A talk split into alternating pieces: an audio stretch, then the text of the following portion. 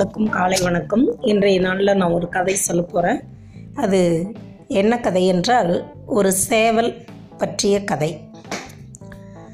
ஒரு ஊரில் சில காய்கறிகள் கத்திரிக்காய் உருளைக்கிழங்கு வெண்டைக்காய் இந்த போன்ற காய்கள் எல்லாம் ஓரிடத்தில் வசித்து வந்தன. அருகில் சேவலும் இருந்தது.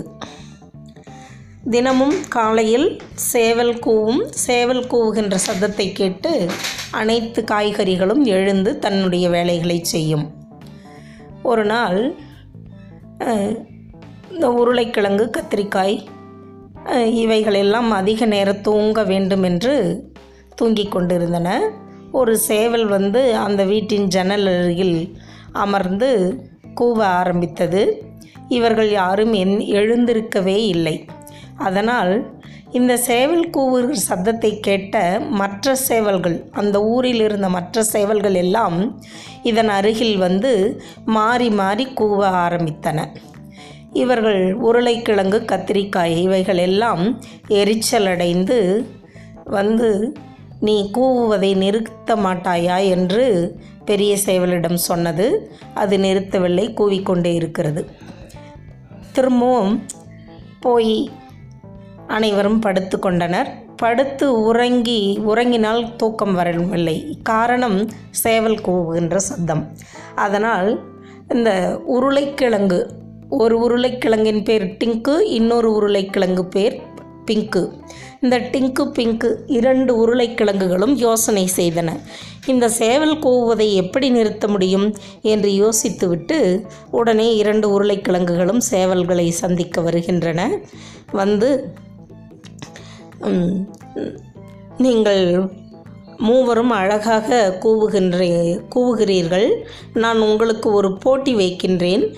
அந்த போட்டியில் ஜா யார் ஜெயிக்கிறார்களோ அவர்களுக்கு நான் ஒரு பரிசு கொடுக்க போகிறேன் என்று சொன்னான். சொன்னது டிங்கு என்ற உருளைக்கிழங்கு. உடனே பரிசினை வ வழங்கப் போவது பிங்கு என்று சொன்னது. உடனே சேவல்கள் எல்லாம் அது என்ன பரிசு அது என்ன பரிசு என்று ஆர்வமாக கேட்டன முதலில் போட்டியை சொல்கிறேன் கேளுங்கள்.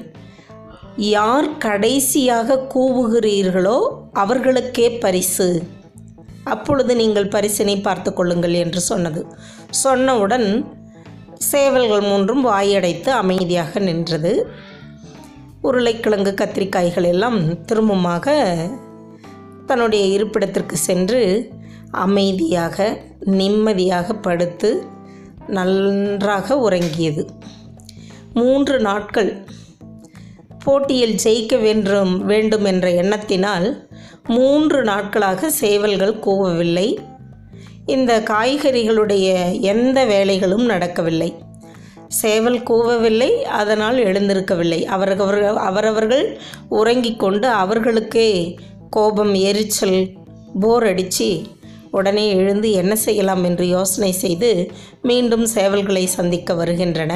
அப்போது புதிதாக ஒரு உயரமான சேவல் ஒன்று நின்று கொண்டிருக்கிறது. எங்கே சேவல்? என்று டிங்கு கேட்கின்றது. பெரிய சேவல். ஓ நீதான் அந்த முட்டாள் போட்டியை வைத்த சேவலா ஓ டிங்குவா என்று பெரிய சேவல் கேட்கின்றது. ஆமாம் எங்களை மன்னித்து விடுங்கள் சேவலே. ஏனென்றால் இந்த மூன்று நாட்களாக எங்களுக்கு எந்த வேலைகளும் நடைபெறவில்லை. நாங்கள் அலாரம் அந்த கடிகாரத்தை நம்பி சேவல்கள் கூவ வேண்டாம் என்று போட்டி வைத்தது தவறாக போய்விட்டது. எங்களை மன்னித்து விடுங்கள் என்று சேவலிடம் மன்னிப்பு கேட்டது. கேட்ட பிறகு சரி இனிமேல் இப்படி செய்யக்கூடாது என்று பெரிய சேவல் எச்சரித்து அந்த காய்கறிகளை அனுப்பிவிட்டது. அதன் பிறகு அடுத்த நாள் சேவல் சரியான நேரத்திற்கு கூவியது. சூரியன் உதயத்திற்கு முன்பு கூவியது. உடனே எழுந்து தன்னுடைய பணிகளை செய்தார்கள். அனைத்து பணிகளும் சிறப்பாய் நடந்தது. இக்கதையிலிருந்து நாம் தெரிந்து கொள்ளுவது என்னவென்றால் நாம் இயற்கைக்கு எதிராக போட்டியிடக்கூடாது. இயற்கைக்கு எதிராக போட்டியிடும் போது அதனால் பாதிப்படைபவர்கள் நாமே. அதனால் இயற்கையின் வழியில் நாமும் ஒன்றுபட்டு அதன்படி வாழ்வோமாக.